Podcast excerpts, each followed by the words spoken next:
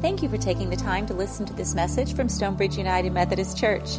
We hope it encourages you to live and love like Jesus. My name is Chris Givens. I'll be reading John chapter 20, verses 19 through 23. It was still the first day of the week. That evening, while the disciples were behind closed doors because they were afraid of the Jewish authorities, Jesus came and stood among them. He said, Peace be with you. After he said this, he showed them his hands and his side. When the disciples saw the Lord, they were filled with joy. Jesus said to them again, Peace be with you. As the Father sent me, so I am sending you. Then he breathed on them and said, Receive the Holy Spirit.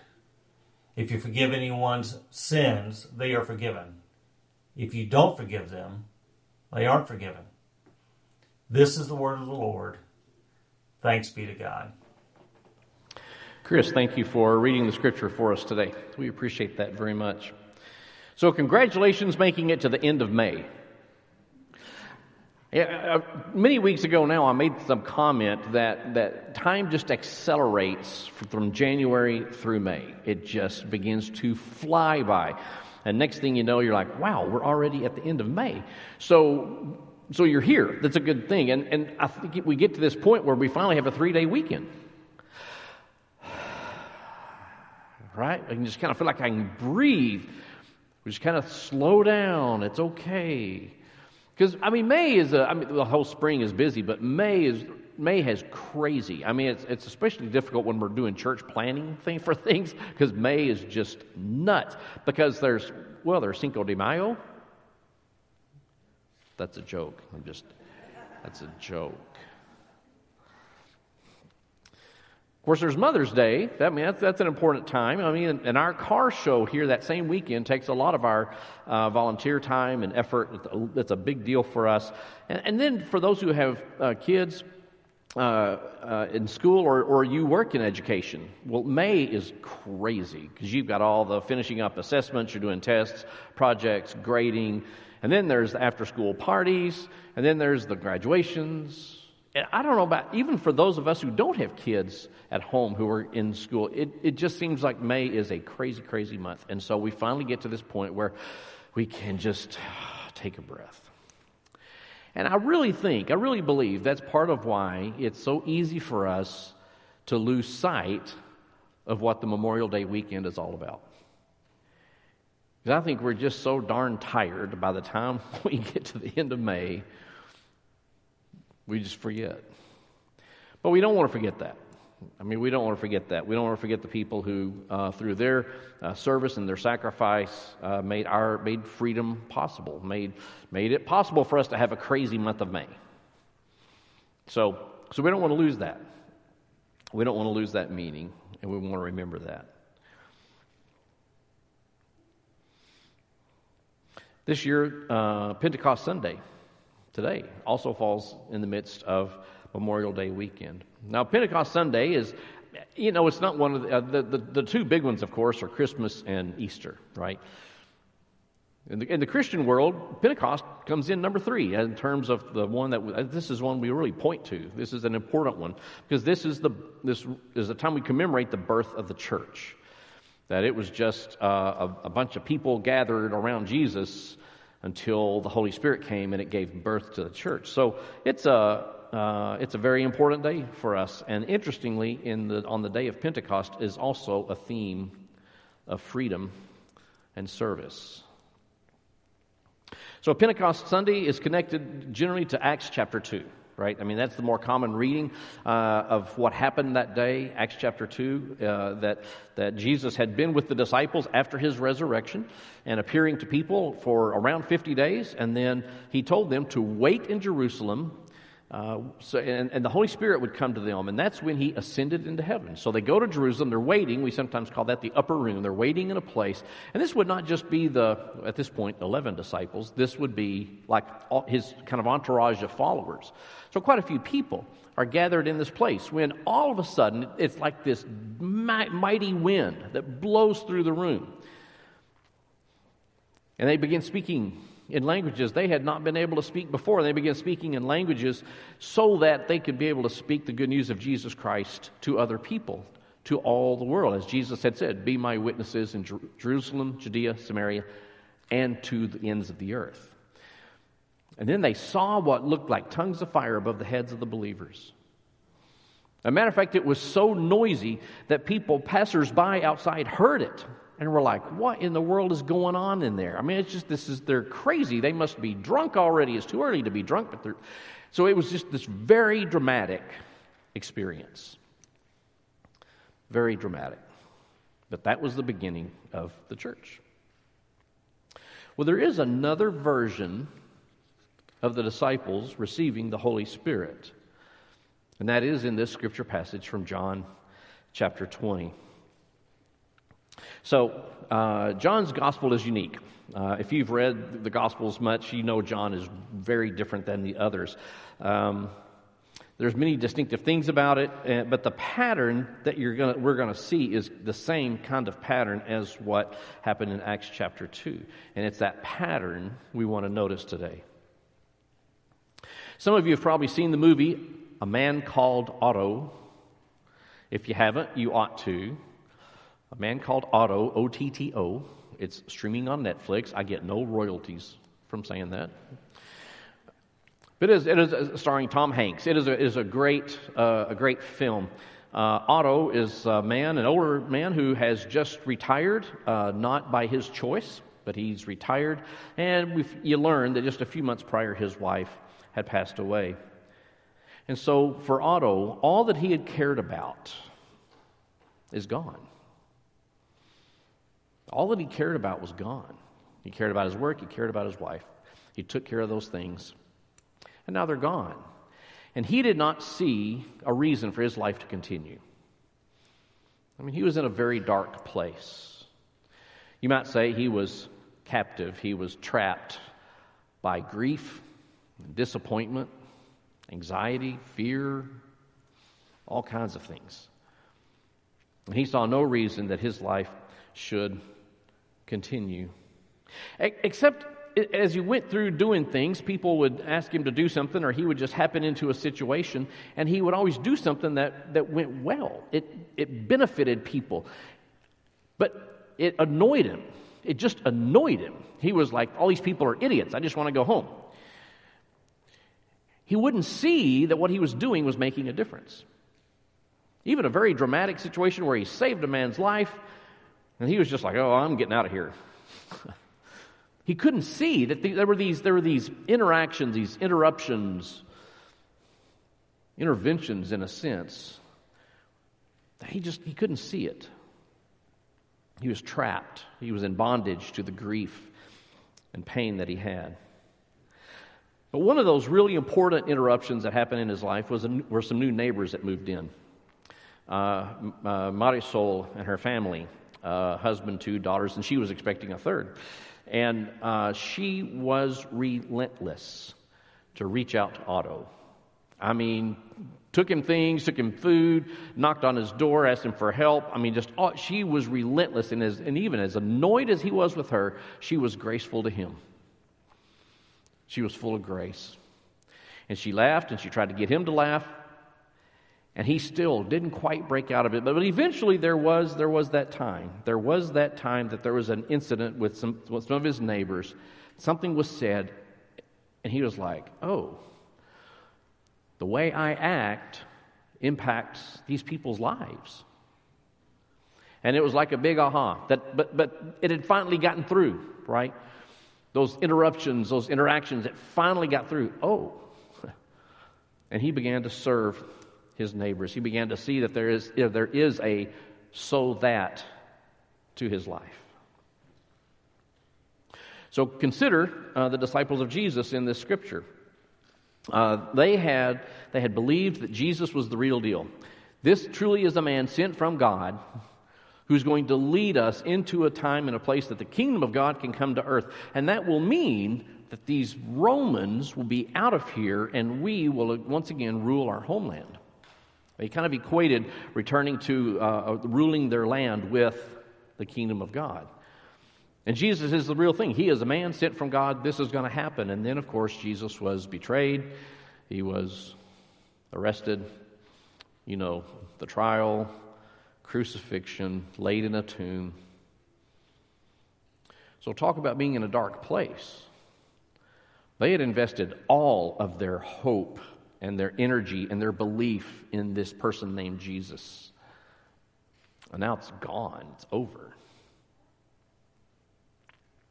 Now, earlier that day, Mary Magdalene and some of the others had gone out to the tomb to finish, you know, the process of preparing the body, and Mary Magdalene comes back and says, "I have seen the Lord." But here they are, these, these disciples, later at night now, it's dark, and they've behind closed, locked doors. Even the news of Mary Magdalene that they had, she had seen the Lord wasn't enough. Well, friends, this is how this is the pattern of how God works. You see it all through the Bible. It's this is the pattern of how God works. That that um, that God's people are trapped somehow. They are in a situation that it can often, what they experience is grief or disappointment, anxiety, fear, duress, um, all, the, all the bad things. And they don't see how, how in the world they can break out of that. They don't see any hope at all. And so, so they are trapped, they feel trapped, they're in bondage. And so God intervenes. God interrupts the process and provides a way out. It's what we frequently refer to as salvation. God provides a way for them to move beyond the difficult spot because they can't fix it on their own. And God sees that and says, That's not my intention for them. I'm going to make it right. And they, and they do. And there's always a so that. there's always a so that. They are now out of that, out of bondage to that situation. They are out. They are no longer trapped in that situation. They are no longer held to that situation because now they, and so so that they can now worship. They can bless others. They can serve others. There's a so that always with it. So let's walk through the scripture uh, just a little bit because there's some really uh, things that we have to we have to make sure we're clear on here. So uh, first off, like I said, they're behind locked doors. They are afraid. They are full of fear because they fear the Jewish authorities. And, and I feel the need to say a little bit more on that because some translations simply say they fear the Jews. And there are people who will point to that verse and say it, to justify their anti Semitic hate speech. No, that is a complete misunderstanding of what this is meaning. They're afraid of the same people who betrayed Jesus.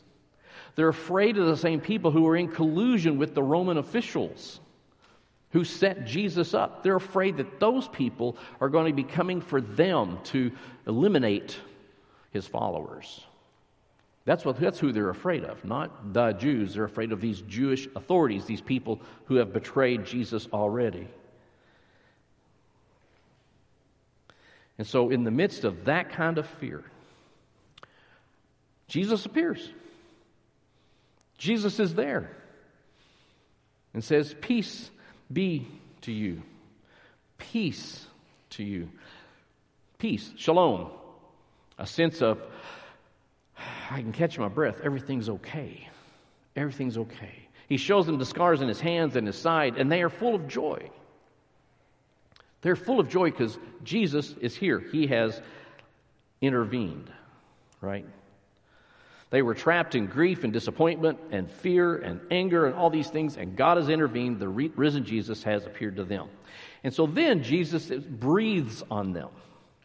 Now, I know that may sound, that sounds kind of weird. You're in a gathering, someone comes in and breathes on people. That, that sounds kind of odd, right? It sounds kind of odd. But the word here this is the only time this word is used. It's kind of, since we don't read Greek, we don't pick up on it. It's the only time this word is used in the New Testament. The only time. And the other place you will find that word in Hebrew is in Genesis chapter 2, verse 7. When God had formed the humans and breathed life into them. So this, this means that Jesus is sharing this creation power breath, this creation spirit with the disciples. This is no small thing. And he says, receive the Holy Spirit. You have to receive it. God doesn't force us. He says, receive the Holy Spirit. In the movie, Otto, and all of those uh, different interactions and interruptions, he couldn't receive. He just couldn't receive. It was not at a place to hear or to experience that people truly appreciated him. He truly made a difference in their life. He just he couldn't he couldn't receive it. So we have to be open to receiving what God has for us. And so then, as God sent Jesus, Jesus sends the disciples. This is mentioned many times. Matter of fact, this is the seventh occasion that Jesus says something to the effect of, The Father has sent me, and so I'm doing what my Father wants me to be doing. So he says, The Father has sent me to do these things, now I'm sending you. The disciples the gathered people are sent people. Right? I mean, it's not that God saves us from a situation simply so we'll be more comfortable now. It's, there's a so that. There's always a so that. So the last verse that was read, that Chris read a moment ago in this section is if you forgive anyone's sins, they are forgiven. If you don't forgive them, they aren't forgiven. Well, here again, we need to be clear about this. If you don't forgive someone's sins, they're not forgiven. I mean, do you think Jesus is really giving that kind of power to the disciples to determine, well, you can be forgiven, but you're not forgiven? Okay, no. That, that, that runs counter to the, to the teaching of the Bible. So we have to understand what John means when it comes to sin and forgiveness. To John, the gospel writer John, he sees sin as that separation from God, that estrangement of God. And I don't even understand what God is trying to do. Uh, it could be I'm willfully closed off to it. It could be I've never had the occasion to think about it. I've, but there is this separation from God. See, to, John, sin is not just a, a list of moral do's and don'ts. It, it's not just Oh, you did that. Whew, that's not good. No. It's that you're completely separated from God. Because if you're if you're if you get it, then you can begin to understand what it means to live the life God has set before us. So forgiving someone is helping them to see the light. Forgiving someone in, in this context is helping somebody to understand that God loves them. It's, it's the, it's, I'm here to serve you and to help you, help your life be enhanced. That would be the acts of forgiveness. Not the usual way we think of it, but that's the way John talks about it in his gospel. Because God loved all the world, remember? He sent his son for all the world.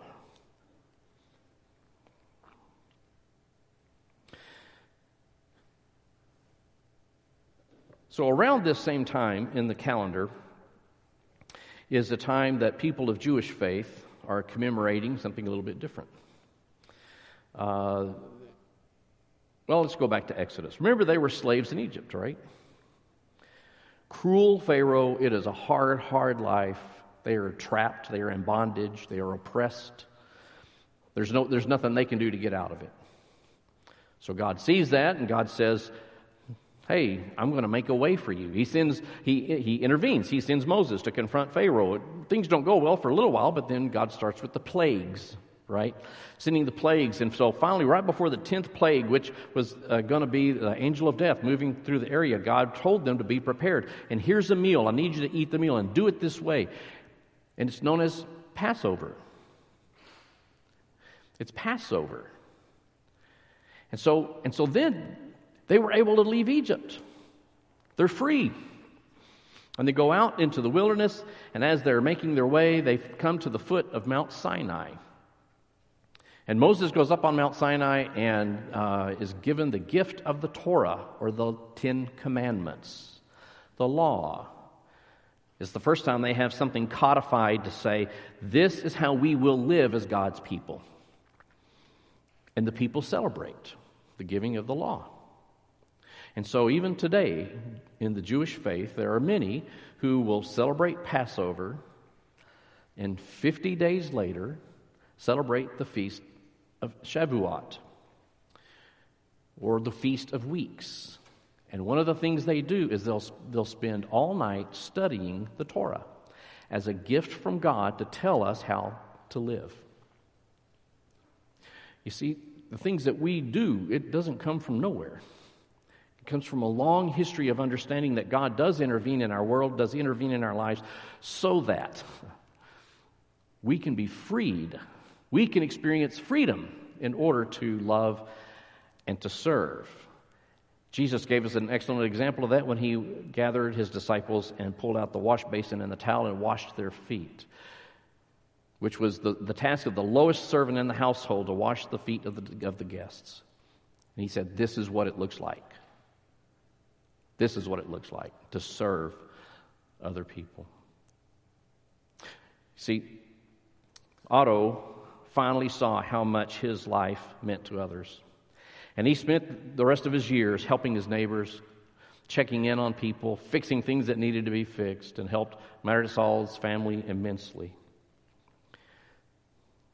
I, was talking to somebody not too long ago about that had uh, been involved in working in a church ministry, and they were feeling just a little frustrated and, and maybe dejected and thinking, I don't know, anything I've done has really made a difference. So I asked some questions of things they had done, and I said, I said, look, this is my experience. I'm telling this is from my life. I look back and I can say, you know what? I remember when so and so sat down and chatted with me for a while, and they asked me questions nobody had ever asked me before. I can remember when someone did that, and they probably don't even remember doing it. But it was that interruption in my life, and it helped me to come to believe. It helped me to see the light. So know that someday someone is going to be doing something and they're going to think, you know, I remember when so and so helped me in a very difficult situation. That you provide the light for others. So Pentecost reminds us that God interrupts our lives to get our attention and to provide freedom, life, so we can live the life God wants us to live, so that we can love and serve others. You and I have received God's interruption, God's blessing. So that. Thank you for listening to this message from Stonebridge United Methodist Church. You are invited to worship with us every Sunday morning at 10 a.m. For more information, visit our website, mysumc.org. Have a blessed day.